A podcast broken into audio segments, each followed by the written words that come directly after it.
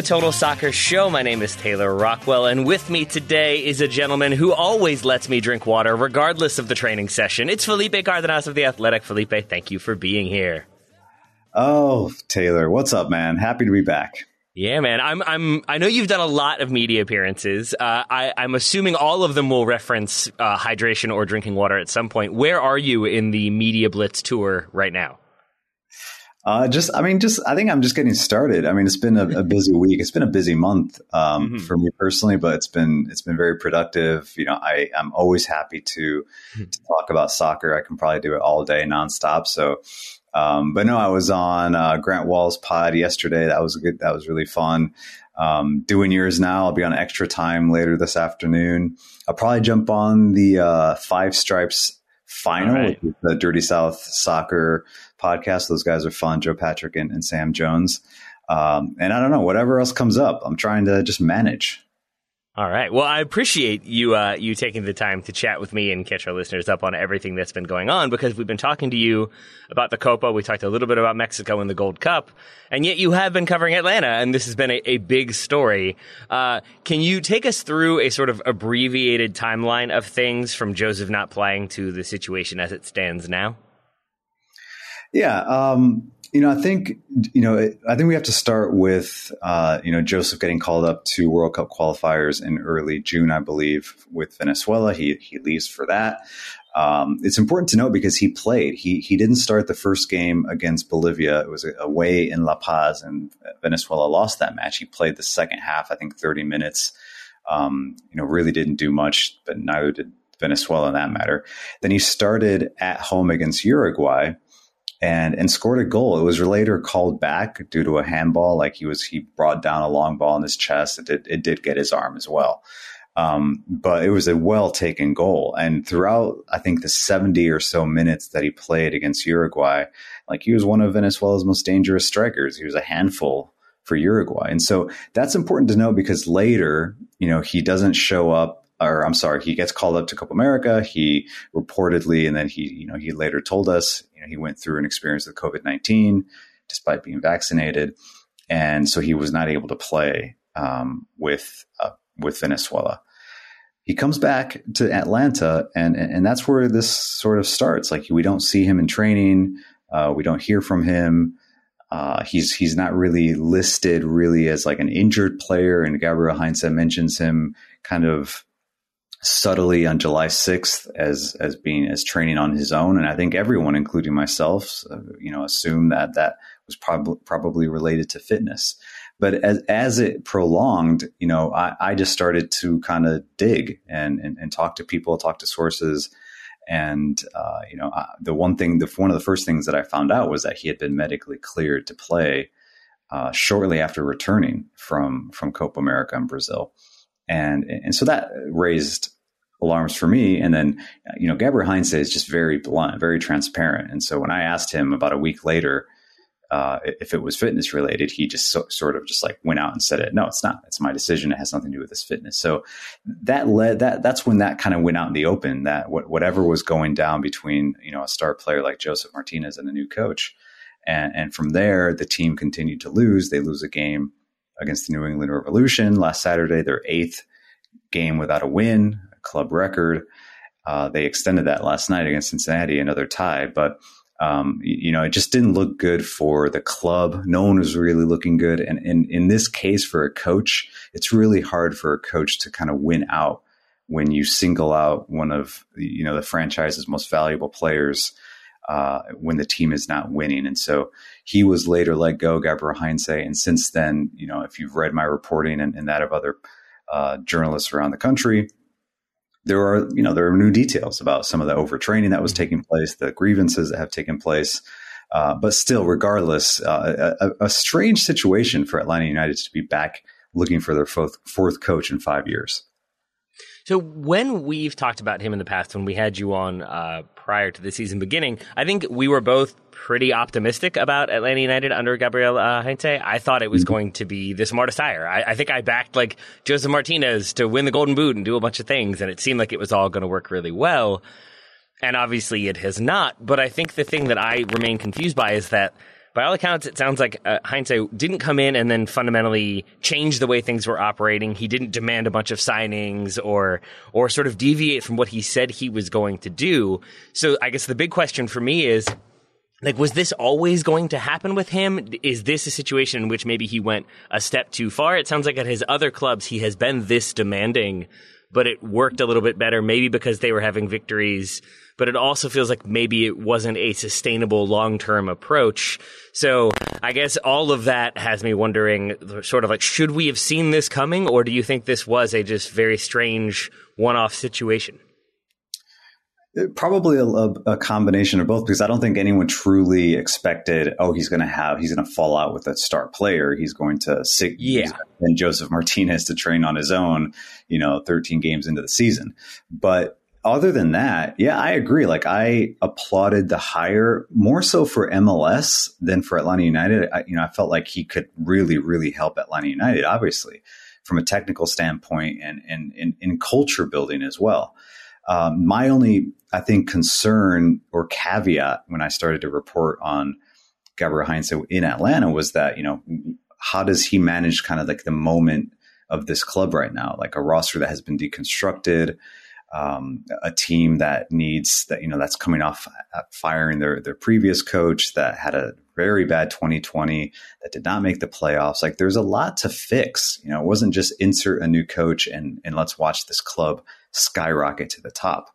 And so that that should be noted. Um, but I agree with you, and it's something that I've continued to write and, and report on is that Gabriel Heinze has has always had a history of being conflictive and controlling at these at the clubs he's worked at.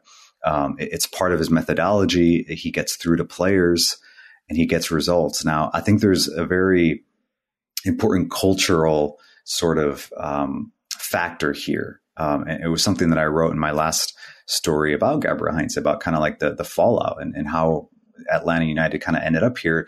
And you know, I, I believe there was a bit of a disconnect with how he approaches training and and the psychology of players and even his tactics and his day-to-day handling of players and and just club staff which is somewhat uh, it's like a mixture of very old school South American and, and kind of traditional uh, my way or the highway sort of manager.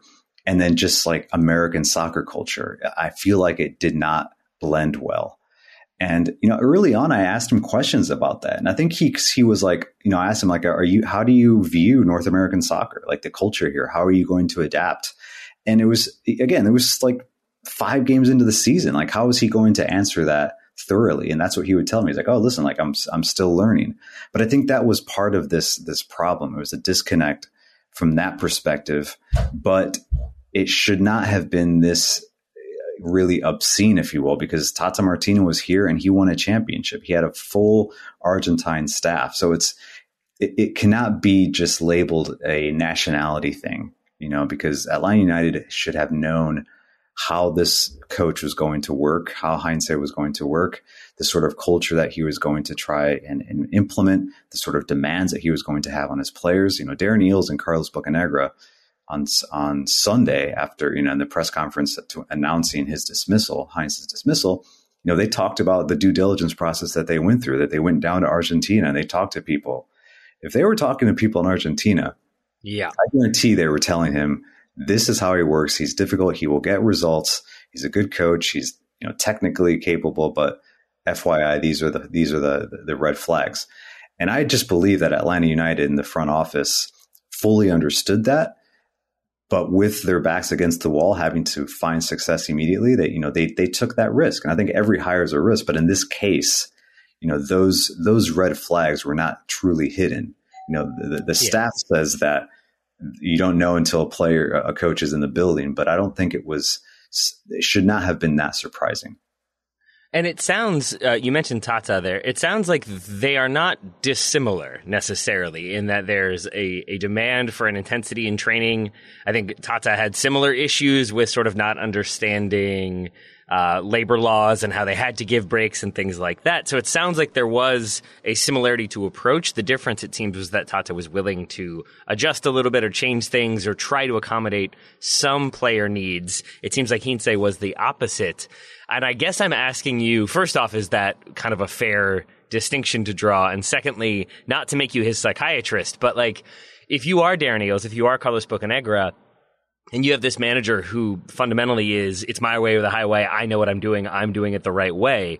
Doesn't that also communicate to you that like this person isn't going to compromise? And whereas Tata maybe would say like, okay, fine, they can have a little bit of water. They can have this day off. Fine. Like Heinze, it doesn't seem like was ever going to do that. And maybe that is where they could have known this was going to be contentious pretty quickly and maybe have prepared for that. I mean, yes and no, because I think something that was so interesting that Gabriel Heinze said in his last press conference after the loss to New England last Saturday is when he was asked if you know if he had if he felt he had the the backing of the front office, he was like, I don't need their backing. Like they've been with me this entire time. They've seen me work day to day. They know who I am and and and what I do and how I work.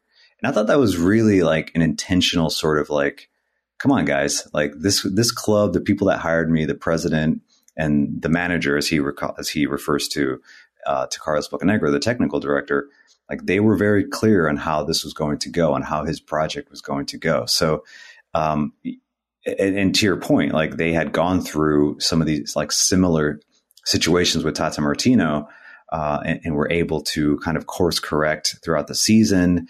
And, and of course, like I've I've written and reported, like it, it was different a different uh, roster as well, like veteran players, veteran players that understood um, just the way, the kind of like the inner workings of the league, and that were very involved in the CBA. So that was their way of of, of educating the staff. And then, you know, Martino had. Um, uh, while he had a full Argentine staff, he also had a, a staff member by the name of Dario Sala who made a hundred appearances for FC Dallas in his career as a goalkeeper, understands American soccer, you know, understood how to manage the players, how to kind of be Tata Martino's right hand man and like go and talk to the players and find out where they were as far as training goes. And so, so th- that was an important like addition to his staff. And I think that's why that, that worked. You know, here Heinze brought his own staff, but again, I think this is where you have to start to look at the front office, in particular the technical director, Carlos Bocanegra, who, you know, he's his job is to kind of work hand in hand with the coach.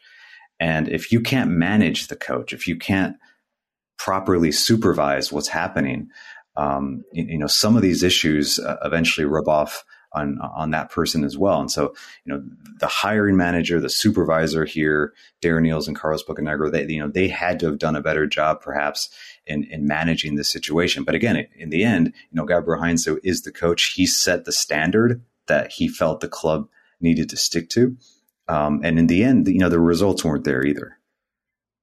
I'm sensing like a, a slight disconnect in the way this story has been covered or at least understood then because I think so much of it I mean in the introduction to the show was about how he wasn't letting the players have water and then you read it a little bit more and it's essentially he's trying to create game day scenarios when you won't be able to get water in opportune moments and you have to learn how to deal with it and I can see the logic there, I can just also see how too much of that coupled with too many other things creates these problems, but they don't seem like they're this sort of like, oh my gosh, I can't believe he was doing this. This is so ridiculous. Like it wasn't quite the Texas football in the 1950s that like I think that it's been made to be.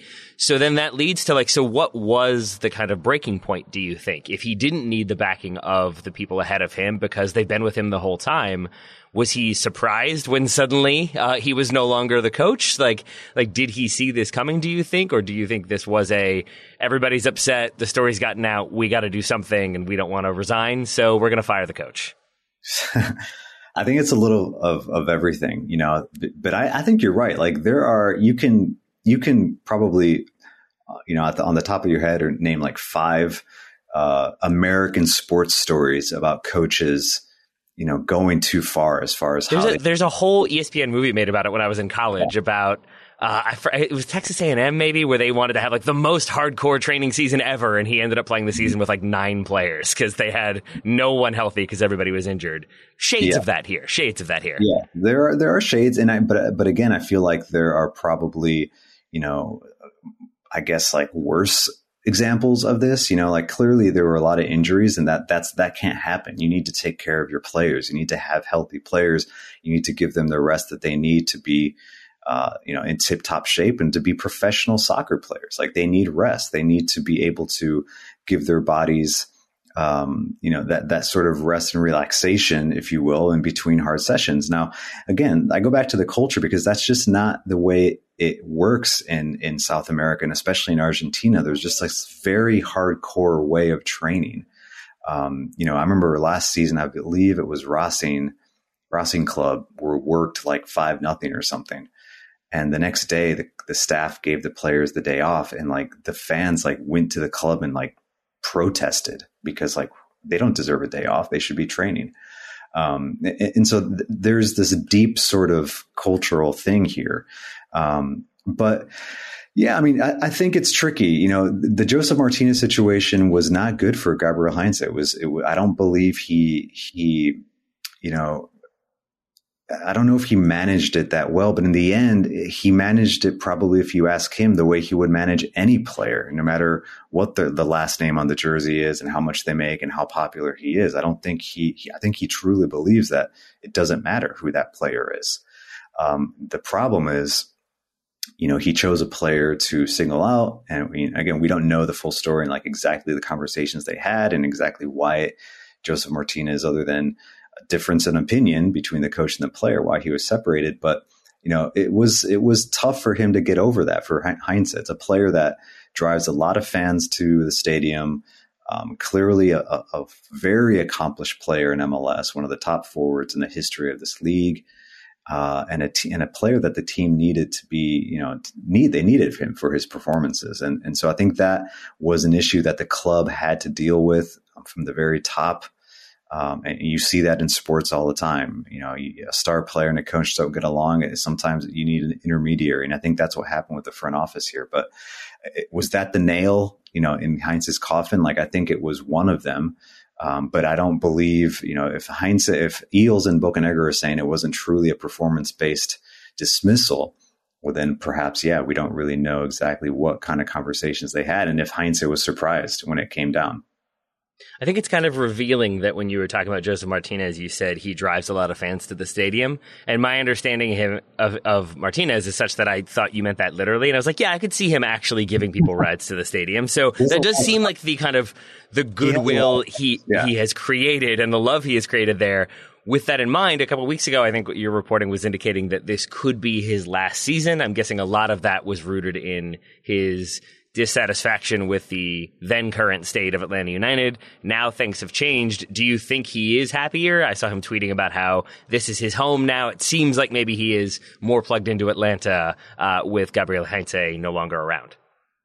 Yeah, I mean, I, my, my reporting d- certainly detailed the fact that Josef Martinez was very frustrated and was questioning his future and had had a conversation with the front office, you know, saying that he was done after this year. Um, and I think it was rooted in obviously a, a difficult relationship with a, a new coach, um, a second consecutive coach. You know, Frank de Boer. If you ask Frank de Boer today about Josef Martinez, when I when I got him for an exclusive after he was let go, you know, he had nothing but great things to say about Josef Martinez, the player. Um, you know, he did want to let me know that, like, hey, he walked out of practices under Tata Martino as well. I had to handle that. I had to deal with that here. And so, you know, Josef Martinez is, is a combative figure as well. You know, has a history of, of being extremely hard on his on his teammates in training, uh, of wanting to to win at all costs, um, and, and, of having to to manage his relationships with with coaches. And I think here with Gabriel Heinze, it was another example. Um, and, and, I don't think Josef perhaps uh, you know saw the light. He's like, if this is where this club is going um, you know, maybe I shouldn't be a part of it. You know, he had been frozen out by the manager. And so, you know, he told us, you know, he told reporters the other day that he he seems committed. He has a contract until 2023, um, and he wants to retire here, et cetera, et cetera. But I don't think it's just a guarantee that you know he's he's going to stay. And, and again, it doesn't always depend on the player. You know, he he he still needs to perform. He needs to come back and and, and be become the player that he once was and, and start scoring goals. And, and and that that is what ultimately defines a professional's future at a club is how they perform for him to come back and perform, the team probably also needs to perform. And earlier, you mentioned that there's a lot to fix when it comes to Atlanta United, which seems like a strange thing to say on the surface because we're talking about a team that, from their expansion days, were competitive. They win uh, the title in what their second season. They've got a ton of uh, all stars. They've got a rabid fan base. They've got a great stadium. So, what like are the major things you think that are not presently working that need to be changed? Do people need to be let go? Do new, new people need to be brought in? Is it roster issues? What are sort of the primary things you think that need to be fixed or need to at least be addressed or examined in depth? There, there needs to be a, a deep examination of the way that this club, as a, as a, as a soccer club, you know, what is their long term plan? Because in in the short term, they've they've become a club that just was good for two and three years. And again, they only have five years of history. So you could argue, yeah, well, that's great. Three good years out of five. But in those five years, they've let go now two coaches. They have had, uh, according to my reporting, you know, difficult relationships within the front office and the coaching staffs and with players, uh, you know, mismanaged roster decisions, uh, a complete deconstruction of a championship side that you know when at the time it seemed like well maybe MLS is just it's difficult to ma- maintain rosters keep everyone happy give everyone raises but you know if you look at the roster now it continues to be a very expensive roster and it's not performing to the level that the 2017 18 and 19 rosters did and so I think that points to uh, upper management and Carlos Bocanegra and Darren Eales are under a lot of pressure. I think they they they would be the first to acknowledge that. They know that they have to get this next hire right. They need they know that they need to establish a respectable ongoing succession plan from the coaching staff to the academy director to the players that are brought in, the players that are bought and, and develop, developed. It just seems very random right now. Like who comes in, who doesn't, like the players that are signed.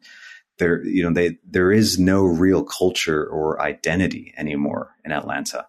And again, I, I, think identity gets thrown around a lot. Like, what is our identity? But um, Atlanta United had one. It was Tata Martino and the way that he wanted to play, the players that were here, the stars that were here, the way they played, you know, the, the stadium, the, the, the record sellouts, like that was all part of the identity. It was part of the culture. And that has started to slip. And so, you know, it, when, when a club is in that situation, in my opinion, it, it goes beyond what happens on you know during the 90 minutes of a of a MLS match. Like you need to look internally and see what what is working and what's what's not working. And in any industry, you know, I wrote this in the last, you know, my, my last piece. In any industry, not just soccer, any industry, tech, public relations, um, you know, the food service industry, whatever it is, like, you know, the hiring managers are, are responsible for the performances of those that they bring in, for of the employees and how they perform. And so now you've, you know, Darren Eales and Carlos Bocanegra fired their last two coaches. Um, and, and, that reflects on them. You know, that reflects on their decision making and, and, how they vet candidates and the sort of due diligence process that they go to go through. And so, you know, once again, it did not work out with this coach. Now they're back, you know, in you know mid season looking to hire, and and that puts a lot of pressure on them to find the right hire but also to get to the playoffs. This is a team, like I said, an expensive roster that if they don't make the playoff two consecutive years, you know, I think that's that, that's unacceptable for a club like Atlanta United. I want to ask you about that hiring process or what comes next. But first, do you personally think that the Heinze Bielsa model is one that you can sort of build around long term? Because it does seem with the intensity of the demands, it seems like one that players tend to burn out on, and then you have to kind of bring in the more avuncular, joyous manager for a little bit of time, and then you can go back to the hardcore manager. Like, do, do you think you can, if you're Atlanta United, set it up that we are going to have this intensity to training, this intensity to our approach, and that's going to be our identity? Or is that not a thing that's necessarily possible in the U.S.? Well, first of all, Atlanta United is certainly not the only club that has ever been fined for for any sort of MLSPA grievance. I mean, this goes yeah. back to the early days of Atlanta of I'm sorry of MLS. There's stories of other coaches, like I've heard stories about Peter Nowak in Chicago and Philadelphia. Uh, it, you know, it's something that happens, but at the same time, that's why there's a CBA. Like that's why the players have fought to uh, feel protected, to be protected, and to have these rules in place. But it's not like Atlanta United is just this like outlier that hires coaches that don't know how to manage that. You know, I think just goes back to some some cultural issues that other teams have had to go through as well. And sometimes it's not just on the coaches. Sometimes there are players that don't mind the overtraining. They're, this is just that's what mm-hmm. they're used to. Um, but you know, listen, I, I think uh, the, the model, the Bielsa model, you know, it's clearly debatable whether it's successful long term. Of course, that should be debated. Uh, you know, just in Bielsa's history, he's had great success at Bilbao with Chile. Uh, it did not go well at Marseille uh, for other reasons. Um, Lazio as well, yeah, for other reasons. Lazio as well, and, and, a lot of that has to do with personality and, and just like poor relationship building within the club and uh, but look at Leeds. I mean, Leeds is an exa- is an example. Leeds United is an example of a club that said we we will commit to this way of working. We know it's going to be hard. We know it's going to be hard on the players. We understand we have a, a manager that is going to um, ask for a lot of decision making power, uh, but we we're going to trust the process, even in the down sort of times. And they have they've committed to that and they've been successful within, I think, the the parameters of a club like Leeds United. Uh, you know, there was a report, there's a story the other day out out of our, you know, the Athletic UK, Phil Hay, uh, you know, one of our one of our great writers that covers Leeds United. You know, within the title of his last story was like the the commitment that Leeds United is making to be even better this year, and one of them was triple training. You know, triple daily training. It's like not two a days, three a days. So it's like that's, they've that's gotten to that point. That's too many times.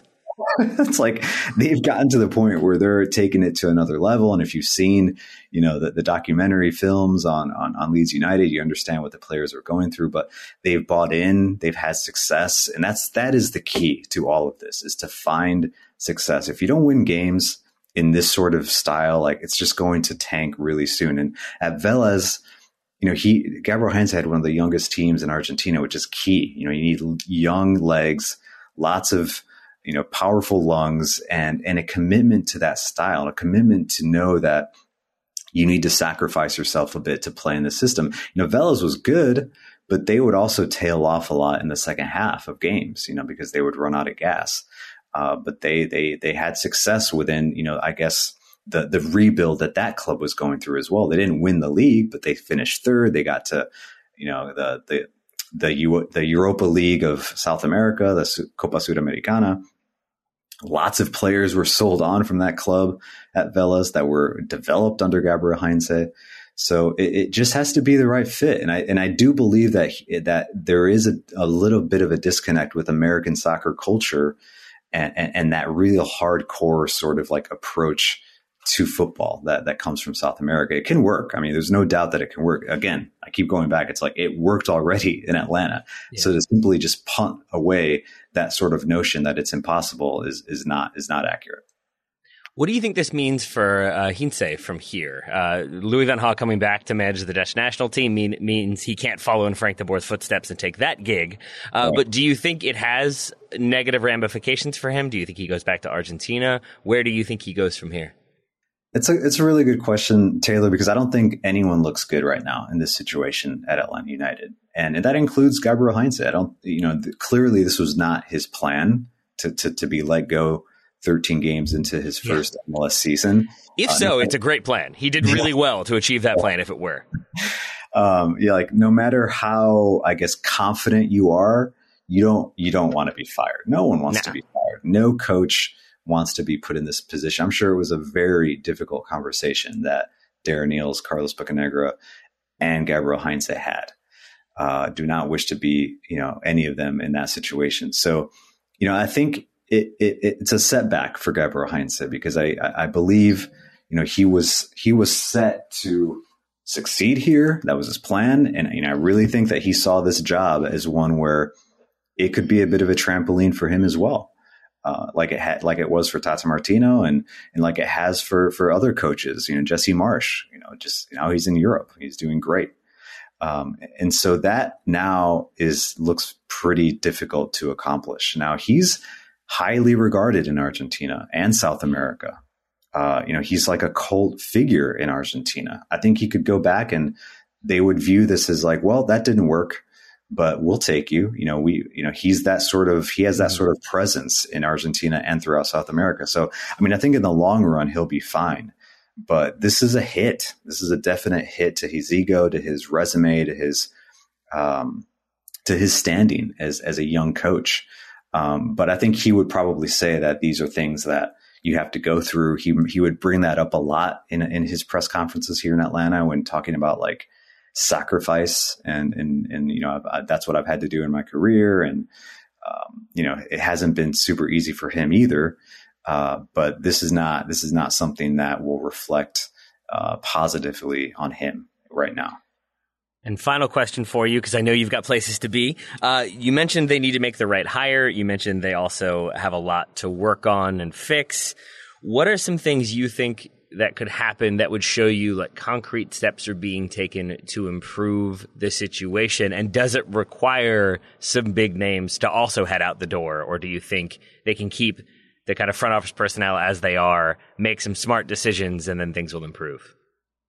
Wow. I mean, that's, it's, I think it's a, it's a thorough question that requires a very thorough answer. And, mm-hmm. um, you know, I think there's a lot of, on my part of, of reporting and investigating to be done to find out what what can what needs to happen to, to fix Atlanta United. But yeah, I mean, I think there there are people that need to be held accountable, um, and, and, that starts in the front office. That starts with the owner Arthur Blank, who who is on top of all these decisions. I mean, let's not forget. Let's not let just like Arthur Blank is around. He's aware. He's he's watching this play out, um, and and he has committed a lot of his capital to, to how this club is perceived as a brand, as a, as, as a team, as, as a, as a mark in, in, in sort of what MLS is moving forward.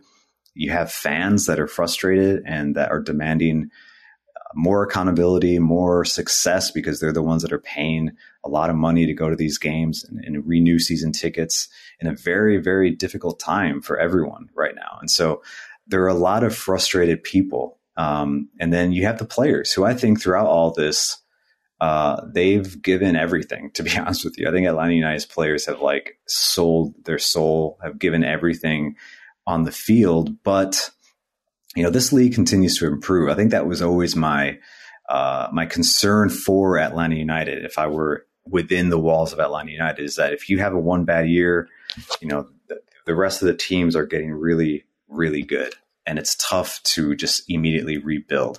I think there are different opinions on that. Some people think, oh, MLS like lets you rebuild quickly. Like I tend to disagree. I think you've got to have a project that's sustainable. And I think right now what Atlanta needs is consistency. It's so it's just kind of like a cliche, but like they have one good game and then they have another bad game. And then they play decently and then they don't.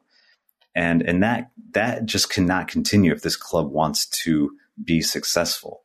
Uh, and so the next coach, you know, who wants this job? You know, Taylor, like who wants this job? Like who wants to come into this situation um, and and take it? And I think that's going to you're going to see Frank de Boer. whoever comes in, like it, it, there's there has to be a plan in place. It's like either you bring in a coach, you're like it's this is your club now, or you bring someone in to steady the ship and and work towards perhaps a more concrete plan at the end of the season. But whatever happens at the end of the season, I think people will be seriously held accountable for. And it's the only way for a club to get better is when, I mean, perhaps the word consequences is too hard, but like there does need to be like, you know, reflection and, and introspection of like how Atlanta United wants to be perceived. And, and so far, like a lot of the decisions just have not worked out. That was a very excellent and comprehensive answer, but uh, I am going to take away from that that you think Ronald de Boer should be hired. Since you didn't respond to Frank, I'm going to assume you're okay with Ronald. why not? You know, like I'm sure he would. I think he's happy on TV though. He's happy on TV. Fine, fine. All right, Felipe. well, thank you so much. Uh, I know you're on to your next uh, sort of media day blitz, but I appreciate you taking the time. It is always a good time chatting with you. Anytime, Taylor. I always love coming on and, and talk to you soon, dude. All right, buddy. Thanks.